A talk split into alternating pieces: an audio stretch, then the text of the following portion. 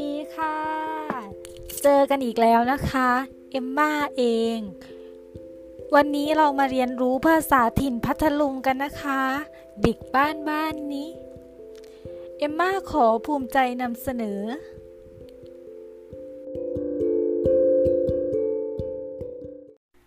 คำที่หนึ่ง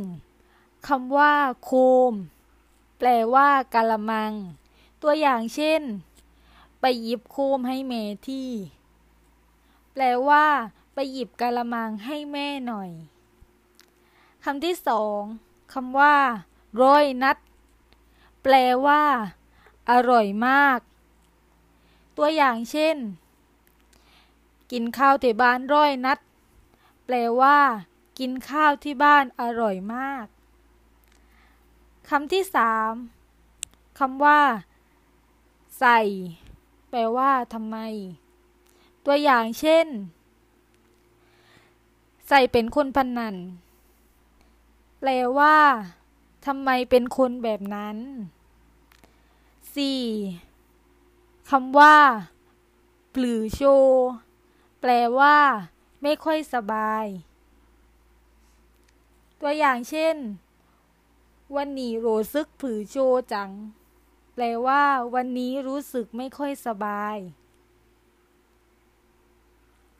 คำคำที่ห้าคำว่าเติ้นแปลว่าเธอตัวอย่างเช่น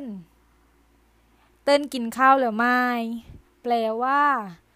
เธอกินข้าวแล้วหรือยัง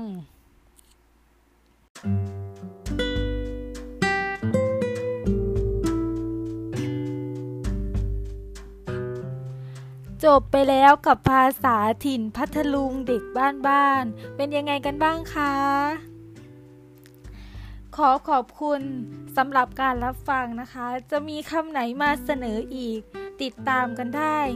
ที่ช่องเอมม่านะคะวันนี้ขอตัวลาไปก่อนสวัสดีค่ะ